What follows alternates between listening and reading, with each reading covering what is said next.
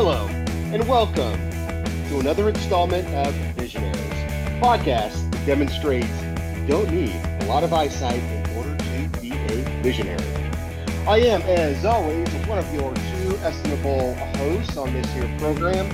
My name is Jon Steinberg, joined by my infinitely talented raconteur of a co-host who goes by the name of Aiden Barrett. Aiden, how's it going this evening? Going good, Jon. I'm excited to be here tonight. As am I. And as always, we like to begin our program with our words to live by. A little wisdom for you to go ahead, tuck in your back pocket as you face the challenges that the week happens to throw at you. I selected the quote this week, and I will turn it over to Mr. Aiden Barrett, who will read our words to live by for this week. Aiden, what's the quote? Yeah, these words to live by this week come from legendary head coach Pat Summitt.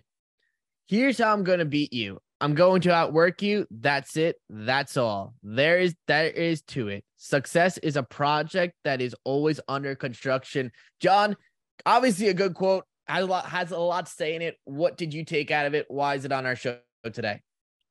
So with Pat Summitt, um, RIP, by the way. Um, this is a woman that, I mean, she retired at the age of 59 and she led the Lady Vols to 38 consecutive appearances in the NCAA uh, women's collegiate tournament. Uh, eight national titles under her belt, coached an Olympic team. Uh, this is one of the tippy top uh, in a list that was released, I believe, by ESPN some years back. She was ranked the 11th best coach of all time in any sport, and she was the only female representative on the entire list.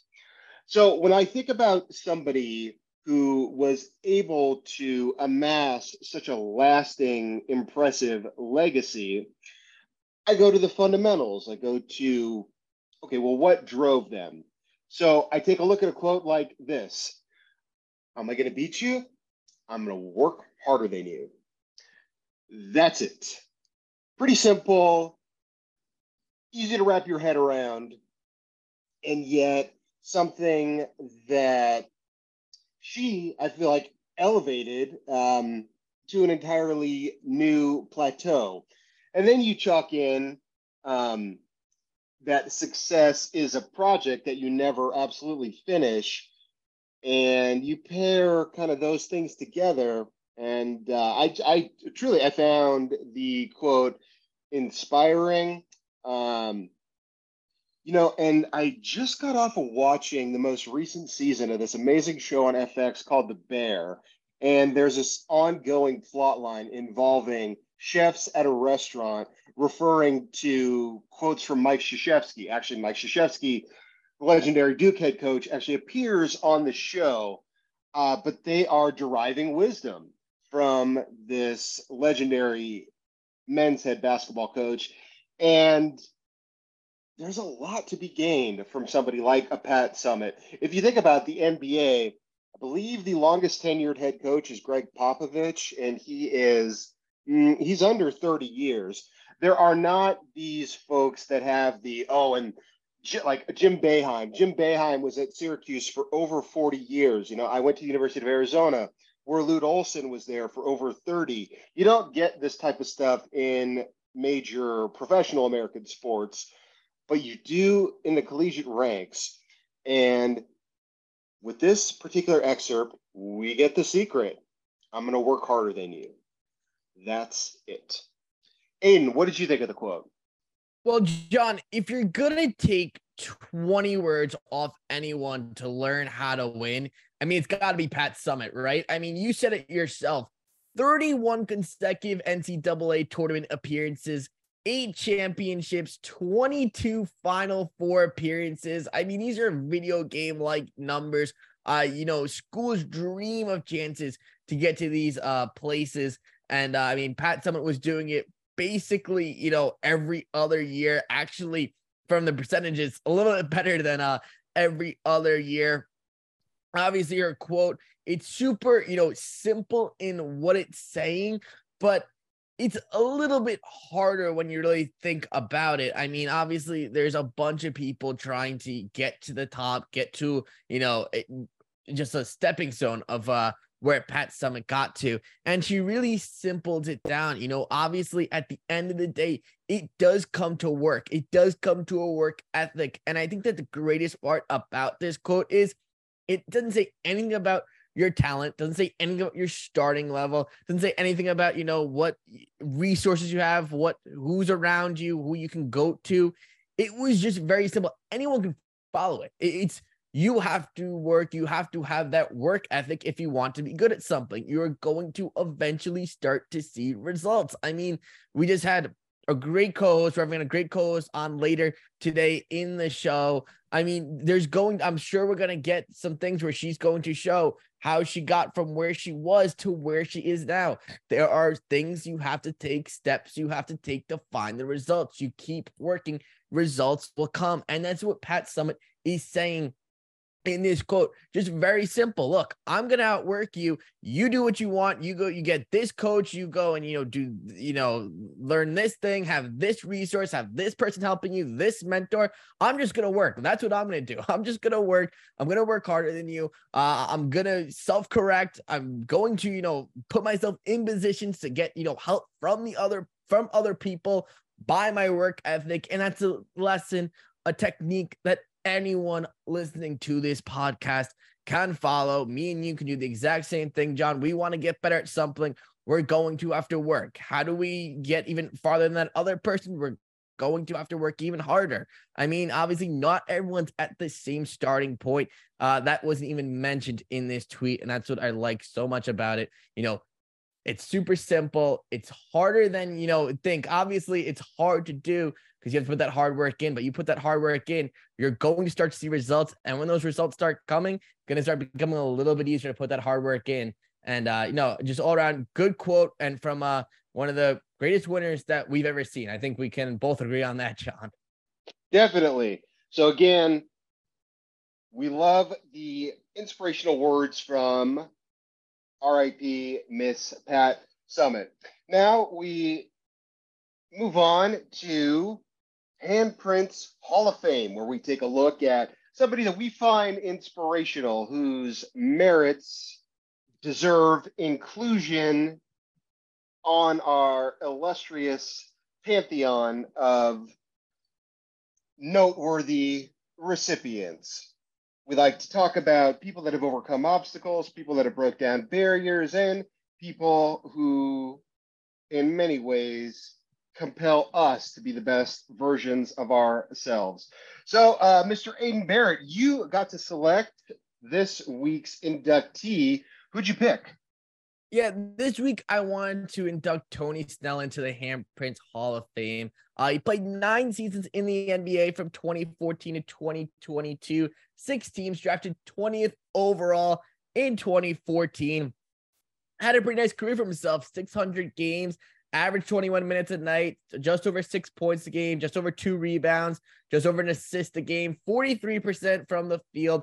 Had a pretty nice career for himself. Obviously, stayed in the career for almost, or in the NBA for almost a decade. When uh, when you can play professional sport for just around a decade, uh, you've obviously followed Pat Summitt's a uh, little bit of advice to you, uh, outwork people, and that is exactly what Tony Snell did at the end of the day. But Tony Snell got some new news or new information this year, Jon. I don't know if you're familiar uh, with the story and how he was diagnosed, but earlier this year, um, his, his baby or his child, um, 18 months, wasn't showing, you know, the, the learning ability, the, the uh, signs of that he was learning, developing. And they, they wanted to go and get him checked out. And it was basically recommended that he get checked out for autism. And um, his son actually came back and was diagnosed with autism. So t- Tony, uh, obviously, you know, sees us. His son's got autism, and we know a little bit about the condition. It can get passed down through, you know, through other people in your family. So Tony went back and he realized he was always a little bit different, you know, struggled a little bit socially, uh, relationships, friendships. Uh, it was definitely a struggle at times for him. So he himself went and got checked for autism. And actually, at 31 years old, Tony Snell was diagnosed with autism after a nine year career in the NBA. Six different teams took a chance on him. He played for six different teams the Bulls, the Bucks, the Pistons, the Hawks, the Trailblazers, and the Pelicans. Retiring in 2022, played for six teams, nine years in the NBA. At 31, he was diagnosed with autism. You know, he sat down in an interview and he said, asked him if he had found out about this sooner, because Jon, it's a disease or a condition that gets undiagnosed very often. And obviously, he wasn't diagnosed at, you know, that typical earlier on age. He was diagnosed at 31. And he said in the interview, he said, if he was diagnosed at an earlier age, he wouldn't be in the NBA today. So, Jon, this is a re- one of the reasons why I wanted to put him into the Handprints Hall of Fame because I wanted to bring up this question to you because you work with a lot of people who have disabilities. When when they're you know struggling with something, do you see it sometimes? It's not so much their disability, but maybe the knowing of their disability. Uh, that can be extraordinarily difficult for a lot of people. Um, I mean, a lot of the people I work with hate going to doctors, hate anything resembling a medical diagnosis because it just reminds them of difficult times and takes them back to uh, a place where they don't want to go. Um, I think about somebody like Tony. Oh, I, I, just have to say, I'm so glad you selected uh, Mr. Snell, who played high school ball with my favorite basketball player in the entire world, Mr. Kawhi Leonard. So I was familiar with his story. And um, yeah, I, I, remember reading about this when uh, like ESPN covered it when um, the story first came out. And much like uh, John Amaechi, who, from my memory, was the first openly gay uh, player in the NBA. Um, he was not an active player at the time. He'd recently retired. He played for the Orlando Magic, and he wrote this book called Man in the Middle. And then after that, Jason Collins came out um, of the closet, maybe garnering a little bit more attention in the process. But um, for Tony Snell to highlight this kind of an issue, um, wearing the cape, so to speak, saying, in effect, uh, I'm somebody who played at the highest possible levels of the second most popular sport in the United States and the world over. And I too suffer. I'm no different than anyone that might have been diagnosed with autism or placed somewhere on the spectrum. I'm no different than any of you. Okay. I played in the NBA. All right. And I have dealt with the same stuff. And, you know, a lot of times uh, that kind of thing drives the conversation forward. You know, a couple years ago in the NBA, I believe it was Kevin Love who wrote a column uh, on the Players Tribune talking about his own mental health. And there was uh, DeMar DeRozan, also a notable case of somebody who talked about his struggle with mental health. So with Tony Snell, bringing the issue of autism out of the shadows, out of any realm of being the type of thing that would get somebody typecast or stigmatized and normalizing a condition like this. Um, really important stuff. And uh, I'm very happy that uh, you selected Mr. Snell for inclusion this week, Aiden. Yeah, definitely. And the thing that I really want to harp on here, because I mean, we talk all the time. We know how talented people with dis- disabilities can be, how u- unique they can be, and how good they can be at things. I mean, Tony Snell did say, he said that he wouldn't be in the NBA today if he had found out earlier on that he had this disability. So, for the people out there who are listening who do have a disability, and you know feel that way that they can't do something look tony snell never knew he had it and was still able to do something incredible now you're in a different position you may know you have it but doesn't mean that you can't be, uh, you know, uh, the next Tony Snell. Not saying you're gonna be the next Tony Snell, but th- there are things that you know you're gonna have struggles. There, there are gonna be hard times. I'm sure you know Tony Snell. He talked about it. Had tr- trouble socially, had trouble with relationships. Always knew there was something different. Just didn't have a name to it. It happened to be autism. In the end, if you're out there and you know and you have a goal, go for it. You know, you may have that that name autism on you. Um, outwork. Be what Pat Summitt said. Outwork the person next to you. Outwork the person in front of you be the best that you can be. You're gonna put yourself in situations to be the best, show that you're the best, and that that's my little thing uh, going forward. And obviously, Tony Snell um, had Jon. You said a great NBA career, um, 20th overall pick. Uh, so he's, he's talented throughout most of his life. 20th overall uh, in the end 2014 NBA draft. Played in some, you know, six teams and uh, you know, big eyes, uh, Chicago Bulls. I mean, historic franchises. Uh, so you know, great. Uh, I'm very happy to put Tony Snell into the uh, Handprint Hall of Fame this week, Jon. Absolutely. Now we are going to be moving on to our next segment, Profiles in Courage, where we speak with someone that has some wisdom to share. And we are extraordinarily fortunate today. Uh, we're going to be joined by stroke survivor, extraordinarily talented young woman. She is battling on the front lines, waging the most noble battle on behalf of those within the disabled community. We're going to be speaking with Dionna Zupparo, and uh, let's head right into that conversation. Awesome conversation there, Dionna. Thanks for coming in. If you're still listening, really appreciate you having on. A lot of good stuff to say there, huh, Jon?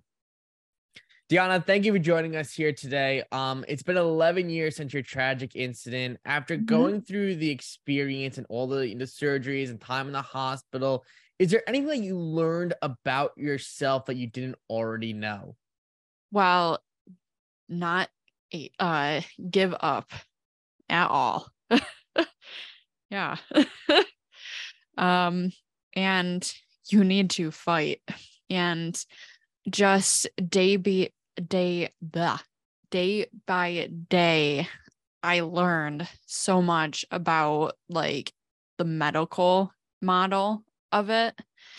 And yeah.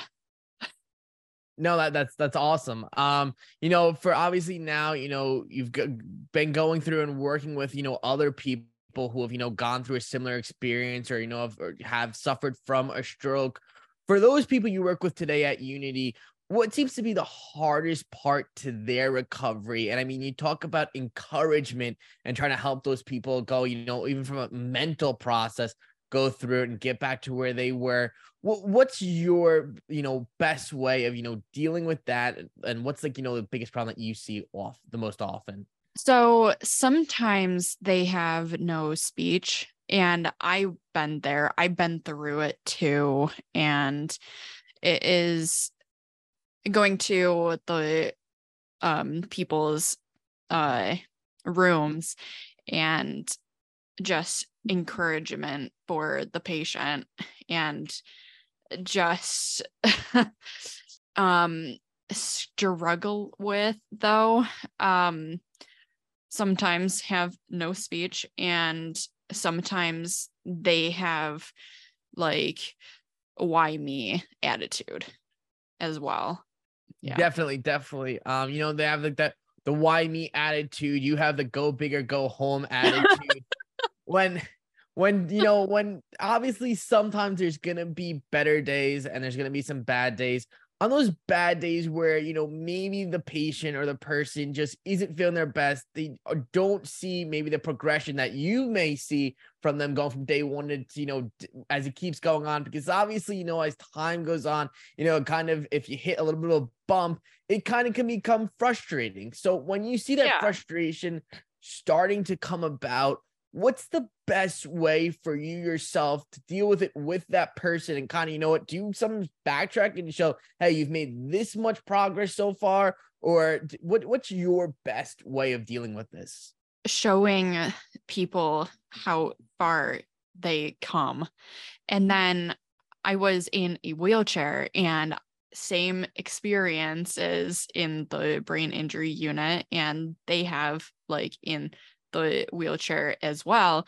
And now I have pictures to prove it that I am running again with a brace on my leg and they can do it.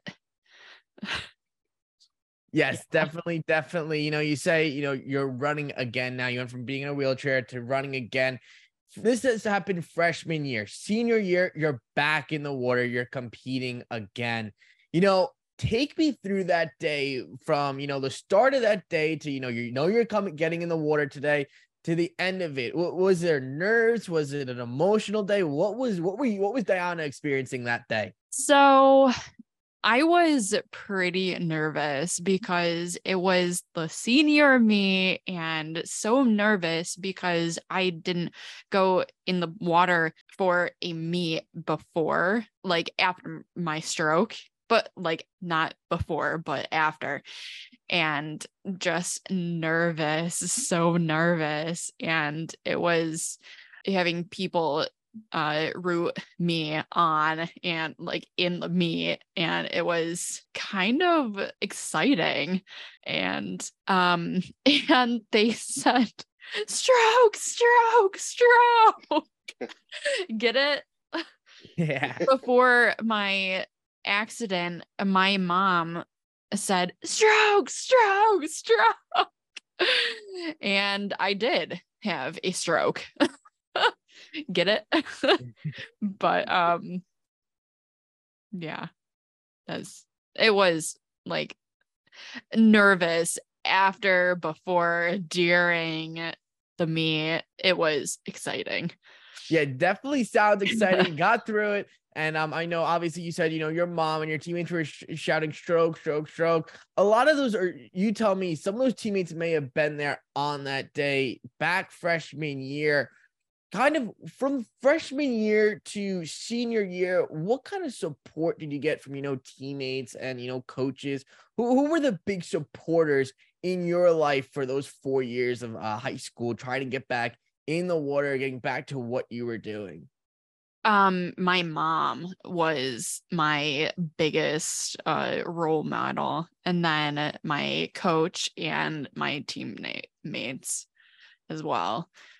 Um they pushed me and and stuff and um uh raising money for me as well Yeah, that definitely sounded like there was definitely some support and support they should have had. I mean, obviously, you have a really, you know, optimistic attitude getting back in the water and, you know, going back and competing just four years later, not even a full four years later, but getting back in the water and competing again.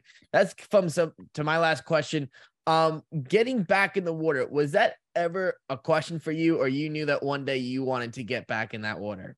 Oh, well, yeah. Like after my stroke, I was ready. Like I had no movement on my right after my stroke, but I can swim again after and going back to like into the water is like the main goal and and they were considering me to go to the Olympic uh pure Paralympic team after I graduated as well. But uh school was more important. Yeah, no, definitely. I mean, that's an awesome, awesome feat, even just to be recognized for a possibility to get part of the Paralympic team. Thanks, Dionna. I'm going to shove it over here to Jon now. Mm-hmm. Yeah. So we are speaking with uh, Dionna Zaparo, host of. Duparo. Sorry, sorry, my bad. You're fine. Host, host of a wonderful podcast that everyone should check out that uh, she does with her fiance, A Stroke of Luck. They highlight some really uh, worthwhile topics. Um, so I was thinking about it. I, I listened to a couple episodes of the show this afternoon, and I was thinking about it. So um, okay, I am visually impaired, uh, Dionna. And when I walk out into the world and I have my cane in my hand and I'm wearing sunglasses, um, it's kind of obvious what's going on. Mhm. But with a condition such as yours, I was trying to place myself in your shoes.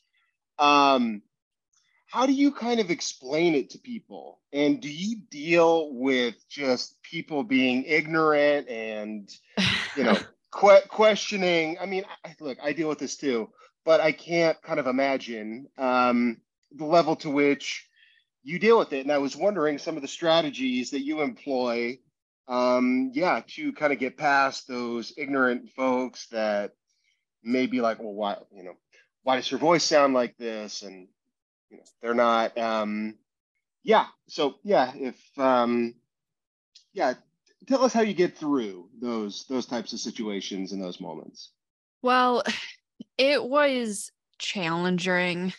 Um, but with the uh visual impairment, um, it was like I am blind on my right cut as well. Like I can't see you like this side. Um what is the question again? I I'm so sorry. No, no, no, no, no, no, no, no. All, all good. So, um, I was uh, wondering how you explain. Um, I get asked all the time. Um, so what can you see right now? And you know, what, what's it like to be blind? And you know, I have to answer those questions, and it gets annoying a little bit. So I've kind of come Mhm. up with a stock answer, to be honest, where I tell people, Oh, it's kind of like a television screen where there's permanent static and you can never turn the channel and it's just static 100% of the time. Um, but like I say, if I walk out in the world with a cane and with a pair of sunglasses on, it's pretty obvious. But with somebody who's suffered a stroke, such as yourself, not quite as obvious. So, yeah, dealing with uh, ignorance that the world throws in your direction. yeah um it is some people in my life uh very interested but some people are not and just move on with it and having like like the good in people not the bad Yeah. And uh, I spoke about your podcast earlier, A Stroke of Luck, that you guys can all check out. Um, so tell us uh, a bit about that podcast and kind of what you have set out to achieve with um, that platform. So the um I was on TikTok for a couple of months and my fiance and I started the podcast and it it was having a voice again to um public speaking again. And um speaking helps you share your educational experience. to share um experience with everybody Yeah.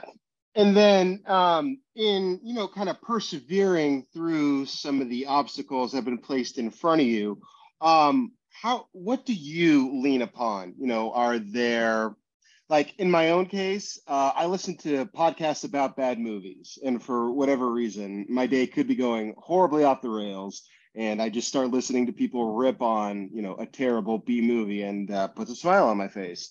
But what is it for you that, you know, is able to propel you through some of those uh, trials and tribulations? Are there, you know, movies or music or conversations, or do you meditate? Um, yeah, I think uh, interested in knowing some of the stuff that you lean upon when times get tough. so one song uh well two songs before my stroke um it was lose yourself by eminem and uh remember the name i can't remember the artist and that was like my swimming song like to like have anyway um and then after that it was that two songs as well. And it was in my head i need to move on and just fight and having that song is um like the bad days move on with it and having those songs so helpful Absolutely. Uh, and then, you know, kind of going forward, um, what are some of your goals in, um, you know, in um, advocacy? You know, advocating on behalf of uh, the disabled community. I mean, you spoke earlier about providing a voice and, um, you know, empowering those to articulate some of their own experiences. Um, yeah, how do you, you know, kind of plan to make an impact in um, within the disabled community?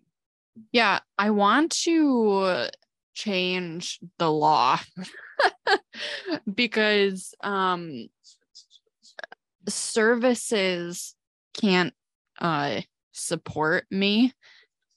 And it's designed to um, get on it. Um and it was so encouraged uh not encouraged um encouraged um and yeah and it was asset limits in my life and i can't get off it because i i want to save but i can't and I want to awareness to it after my master's.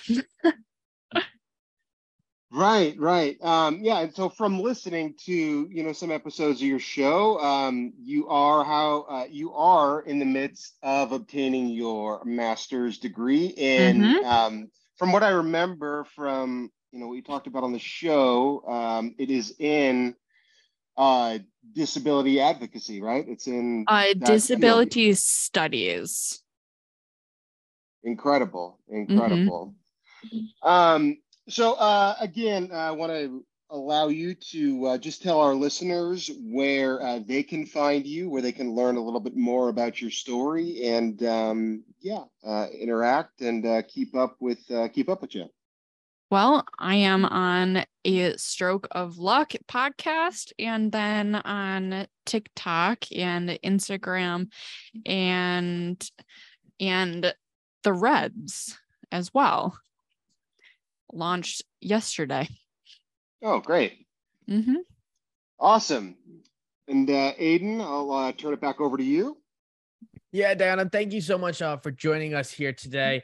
Um, just for our listeners out there who, you know, maybe in the disabled community, what would you say to them, you know, for them who still have, you know, those, you know, those dreams and those, you know, they want to go do something and they still want to, you know, be, uh, you know, on track to do something really cool. What would be your at best advice for them? Just fight for your dreams, man, because I been there, I've been through it, and people saying no, I am saying yes. yes, definitely. Although you did the first words out of your mouth were no, mom. So definitely going yes now. um Dionna thank you so much for uh for joining us here today we're super happy happy to have you on you had a lot of great stuff to say incredible story thank you uh thank, thank you so you. much for coming on today thank yeah, you really yeah, I really appreciate you taking the time to be with us uh, today. Thank you. Absolutely. Um, I mean, look, I talked about their podcast a couple of times, and I, I, I really meant what I said. Um, to hear the story that Dionna has to share, the things that she's been able to overcome throughout her life, and where she's going in the future really, really exciting. Definitely a person to monitor and uh, a person that I think we can all learn a great deal from. Yeah, definitely, definitely a really cool, exciting story, and uh, Dionna obviously very inspirational to many out there. Yes, yes, uh, and now we are going to segue into our next segment. Respect and representation in the media, where we look at a piece of pop culture, be it a movie, a television show, a song, or maybe a play, or in the case of today's podcast, a short story, where we ask ourselves the fundamental question did they get it right? Was the disabled community in question represented in a fair, just, balanced way, or were they used as pawns by someone trying to make a larger statement? Did they get it wrong or did they get it right? So uh, this week, I got to select the piece of pop culture that uh, we're going to be highlighting. And I leaned on kind of my literary roots, thought about a short story that stayed with me the first time I've read it. I've probably read it uh, like five or six times by this point.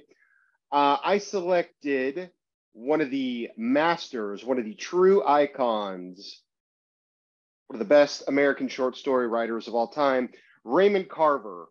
Comes from his collection, Cathedral. It was put out in the 1980s. And it's the titular story from that collection. The name of the story is Cathedral. In the story, we get a couple that are living on the East Coast. The wife in the couple has recently left a position where she used to work with a visually impaired person. She's kept up with the visually impaired friend. They've become close. Her husband is kind of resentful of how close they've actually gotten. Fast forward to uh, a little bit of time down the road, the visually impaired friend happens to be in town and he wants to visit uh, his friend and her kind of skeptical husband. In the process of this meeting, the husband, who I say skeptical, one might argue that he has uh, sort of been downright nasty to the visually impaired person. They wind up talking about European cathedrals and how they look, and actually, they find some common ground. So, Aiden, what did you think of the story? You know, Jon, obviously, like these stories, um, when when reading the story, I kind of wanted to. I don't want to say, you know, because I don't have the actual science behind it, but I kind of put it with, you know, my own experiences. You know, when I'm meeting someone I'm trying to get to know someone a really you know way that is bonding is you know the relationship or the the relationships that you have with that person that you can you know similarities to that person. And obviously you said throughout this story you know the husband wasn't a really big fan of robert. Um he didn't like the relationship that uh he had with his wife. He was didn't really want him over. Obviously you know they've been friends for a while now. And he wanted he wanted nothing to do with him really and then when trying to explain to Robert's trying to um find out about the cathedral, she asks him to draw it, and then he draws it, and then you know he shuts his eyes, and then he opens them, and he has to explain it to him. It wasn't until he shut his eyes where he really understood what it was like to be Robert. And I think when he was able to, you know, shut his eyes and really see what it was like to be Robert, I think he had a totally uh, you know, new understanding, um, new type of respect for Robert. I mean, that's where they were eventually able to, you know, kind of relate to each other. That was the first time it really felt like, okay, you know what? Well, m- maybe I don't, you know, resent this person as much as I did in the beginning. Um, and, you know, obviously at the end, you know, he's able to kind of experience what Robert's, you know, experiencing honestly 24 7, a 365. So I think that that was something that really, that was the part for me where I was really able to relate with this story. You know, I think about, you know, relationships that I have with people today, um, you know, where it was really something that we were really able to connect on or bond on was sports. That's where we really were able to start actually having conversations with each other. I mean, before this, he didn't really want to have a conversation with Robert. Like he wanted nothing to do with Robert. And now, you know, obviously again, the conversation with the cathedral and he's having trouble explaining it. He draws it out, closes his eyes, and then is going to open them. But it's kind of just like, okay, how would I explain? Now he's really understanding how he would explain it to Robert. And not only how he'd explain it, he's understanding how Robert is seeing this. So, I mean, that was the part where, for me, where I was really able to relate with this story. Yeah, for for me, this one's about as powerful as it gets. I've assigned this to students, um, and uh, the response that it always elicits is um, something that has stayed with me. So this is one of those stories that was introduced to me when I, I was probably 17 the first time I read it. Um, 37 now, and I've I said five times. I'll probably read it, I don't know, eight or nine times. Um, and each time that catharsis that comes at the end when the husband, I'm forgetting his name, but the husband in question is able to, as you said, finally identify with Robert's experience. It's just truly such a beautiful literary moment and indicative of, you know, an underlying theme that we try to get across on this podcast the idea that you know try to to the best of your ability put yourself in the shoes of someone else rather than merely evaluating the world from your own vantage point attempt to see it from or through the lens of another party of somebody dealing with a completely dissimilar set of circumstances place yourself in their shoes. What would life look like? What would the world sound like? What would a meal smell like? How would things feel? Try to really get to the experience of someone else. Ultimately, you'll be better off for it. You'll learn some things not only about the person in question, but you will learn some things about yourself. Um, so, in terms of representing the visually impaired experience, um, yeah, this is right near the top with just most powerful stories that uh, that I can think of, and that's why I wanted us to chat about it on uh, on the show. Definitely, yeah. No, this definitely yeah. was a good story to pick, Jon. Um, obviously, like you said, uh, it's it's really like you're able like I'm even able to relate to it because at the end, you know, they're able to see, you know, how through his lens how well, his experience and then i feel like you know he gained almost a new respect for robert. That's that's kind of how i felt. He gained almost a new respect and um I, maybe they're able to you know bond after that. But uh you know it definitely was a story where really you kind of as the story went on you were kind of hoping that at some point um he'd kind of understand because i mean he just he kind of like really just giving it to robert um not not even as much as Robert really knows, but just like kind of really giving it, doesn't really, you know, want Robert around. And uh, it seems like at the end, it kind of, um, I think there's a new respect found toward Robert. Yeah, definitely one of the real jewels in the Raymond Carver literary crown. The name of the story is Cathedral. It's in the collection titled Cathedral. Check it out. And now we turn to our last segment,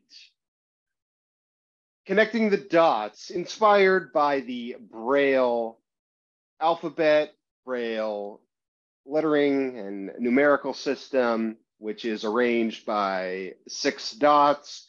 And each letter, contraction, number is formed by the way in which those dots interact with each other.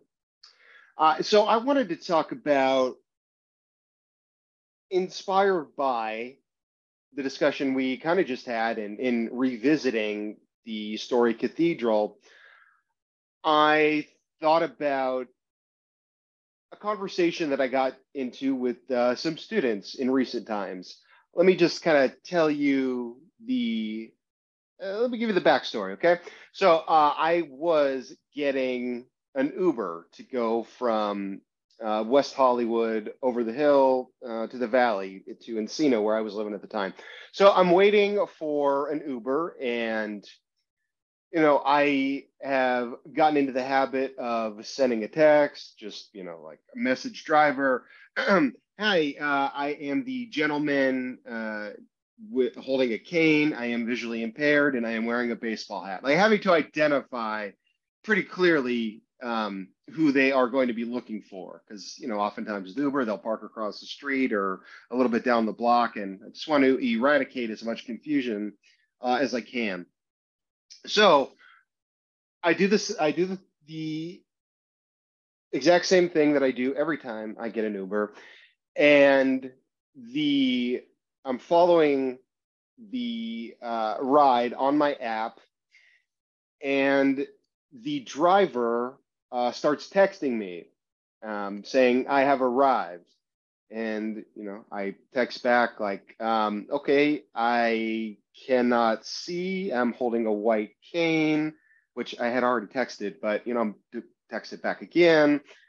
Um, and he is texting me saying, uh, I'm in the car around the corner. Thinking, okay, there are about four corners here. Like, which corner? Um, I'm standing like I'm standing exactly in the spot where I order the Uber from. And anyway, anyway, so um, we're kind of going back and forth, and I feel like ah, I'm gonna have to cancel this ride, or he's gonna, more accurately, he's probably going to cancel the ride on me because he's gonna get frustrated and annoyed with just, okay, I've told this guy I'm around the corner, why can't he get it together to come find me? Um, and then I feel a palm graze my shoulder, and I kind of like look to the left, like what, what, um, hello, and I feel the vibration from my phone, and it's a text message from the driver, and it says, "It's me, your driver. Uh, I just tapped you. I am deaf," and I. It took me a moment, and then I turned back to him. Oh, oh, oh, oh okay. And um, I grabbed onto his shoulder, and he kind of led me over to his car, and I sat in the back. And throughout that whole ride, I thought, wow, did I become the version of the husband character from the cathedral story in a way where like I was kind of getting annoyed with this person with okay, like you know, go around the corner and I've arrived and like we just did not seem to be on the same page. I thought they were going to cancel the ride or I was going to have to cancel it only to discover that the person was deaf and we were at an impasse because I'm sure he has his own sort of system and process uh, by which he ordinarily picks up somebody in an Uber, just like I have mine with you know hailing the Uber and um, making connection with the driver and making the whole thing happen. And so this was a first for me. You know, my 37 years on the planet never had um, this kind of interaction with somebody who was hard of hearing. And I told my students about it the next day, and it got us into a larger discussion about okay, so we spend what seems like sometimes an endless amount of time discussing what is it like to be blind? Uh, what is it like to exist without sight in a world that caters to the sighted community and how best to articulate the help that we may need that um, the sighted community can provide for us and just talking about our community and it struck me because of what happened with the uber driver that we needed to get into some different terrain we needed to have the conversation of okay what does the version of this class look like in a community filled with students that are hard of hearing, a teacher that's hard of hearing? Um, and how does that community expect or what's the best way in which we can help that community? And the same could be said um, for those unable to speak in the mute community. And we just we got into this extended discussion where it was quite clear by the end of it that we needed to do a better job of offering education like we expect for everyone else in the world to have about how to deal with the visually impaired community, we needed to beef up our bona fides with respect to understanding the plight of not only the hard of hearing community, but like I say, uh, those unable to speak and those from a wide swath of other communities within the larger disabled world. And for a lot of my students who, you know, will come um, to campus and, you know, they've gone through their own hardships and maybe some of them are still in that what seems like an endless loop of kind of the, the the oh poor me why me? sort of thing. I thought it was a really terrific reminder that everyone faces challenges. It's a matter of like in the words of pat Summitt, um, the quote that we looked at from this week working harder uh, putting yourself out there and giving everything that you have to whatever it is that you're doing. So that interaction with the uh, hard of hearing Uber driver uh, really led to a fruitful discussion in the ranks of at least my segment of the visually impaired community and uh, I thought it brought a lot of things together for um, not only my students, uh, but for me as well.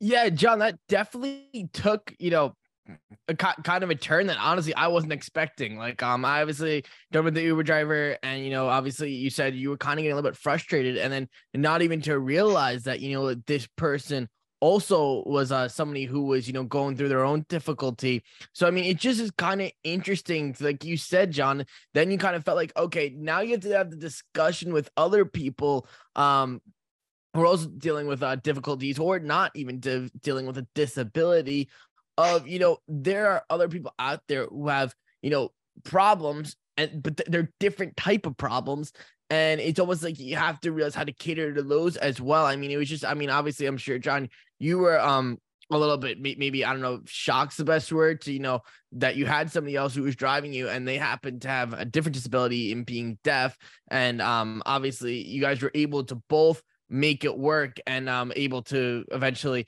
get on your way. But I mean, it's just it's kind of just such an interesting thing because obviously you were saying that like you know, you, you were there and you were trying to like explain to the guy, not having any idea that this guy was deaf. And then him at first, maybe not less when you start texting him, not having an idea that, you know, he was going to pick up somebody who uh, struggles or is impaired with um seeing so it just was something that just like i think for for both of you almost i feel like um you know obviously you want to get his opinion too is almost like um something that maybe neither of you um you know thought you were going to encounter. And i mean you just see it happens in real life. I mean obviously when you're working with disabilities people you understand that they're going to have difficulties with certain things. But then you come into like a real life situation which you were brought into where you know it was just completely unexpected. And i think this goes for you know everyone out there. Because i mean i the other day actually had a um a deaf uber driver.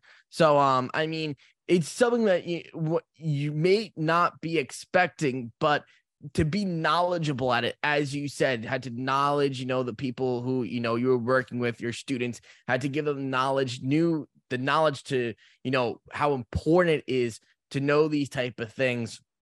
And obviously, I mean, everyone can learn from each other, from uh, other people's disabilities, and uh, f- figure out the best way to work with that. I mean, it's just really interesting, you know, seeing that, you know, in real life and like, you know, unexpectedly. And, you know, obviously you guys were able to find a way to get on your way. Um, I mean, you just, you think to, you know, that person who is driving that Uber, I mean, credit to them because I mean, there are definitely, uh, you know, other times where, you know what, they might feel like a little bit, you know, hesitant um going out and doing this job because I mean they're they're basically meeting strangers all day long. And I mean, Jon, we we know we were talking about it earlier with Dionna, the you know, the arrogance that some people have, and sometimes not even known arrogance. And I mean, that's a problem in itself.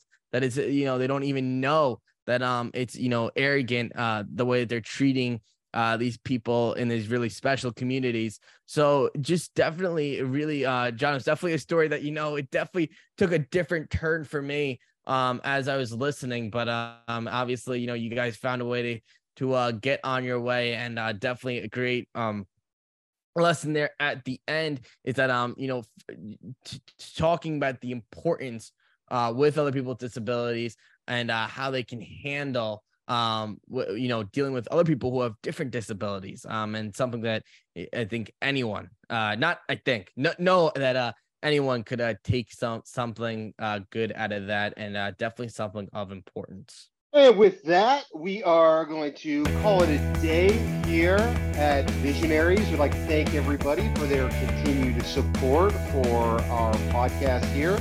Uh, Aiden, how can folks at home follow along? Yeah, we're on Visionaries Podcast wherever you get your podcasts, Apple Podcasts or Spotify. We are on both. Uh, you can also go ahead and check out the Instagram Visionaries Podcast. It's Visionaries Podcast on Instagram. Go ahead, check it out, and uh, links over there in the bio as well if you want to uh, go ahead and go through that way. But uh, wherever you get your podcast, go ahead, take a listen, and uh, we appreciate you guys listening. Uh, we love you know fan engagement content. We love talking with you guys. So thank you uh, for taking the time to listen today, and uh, we'll definitely see you next time. Yep. Yeah, we will talk to everybody very soon. Thank you all for listening.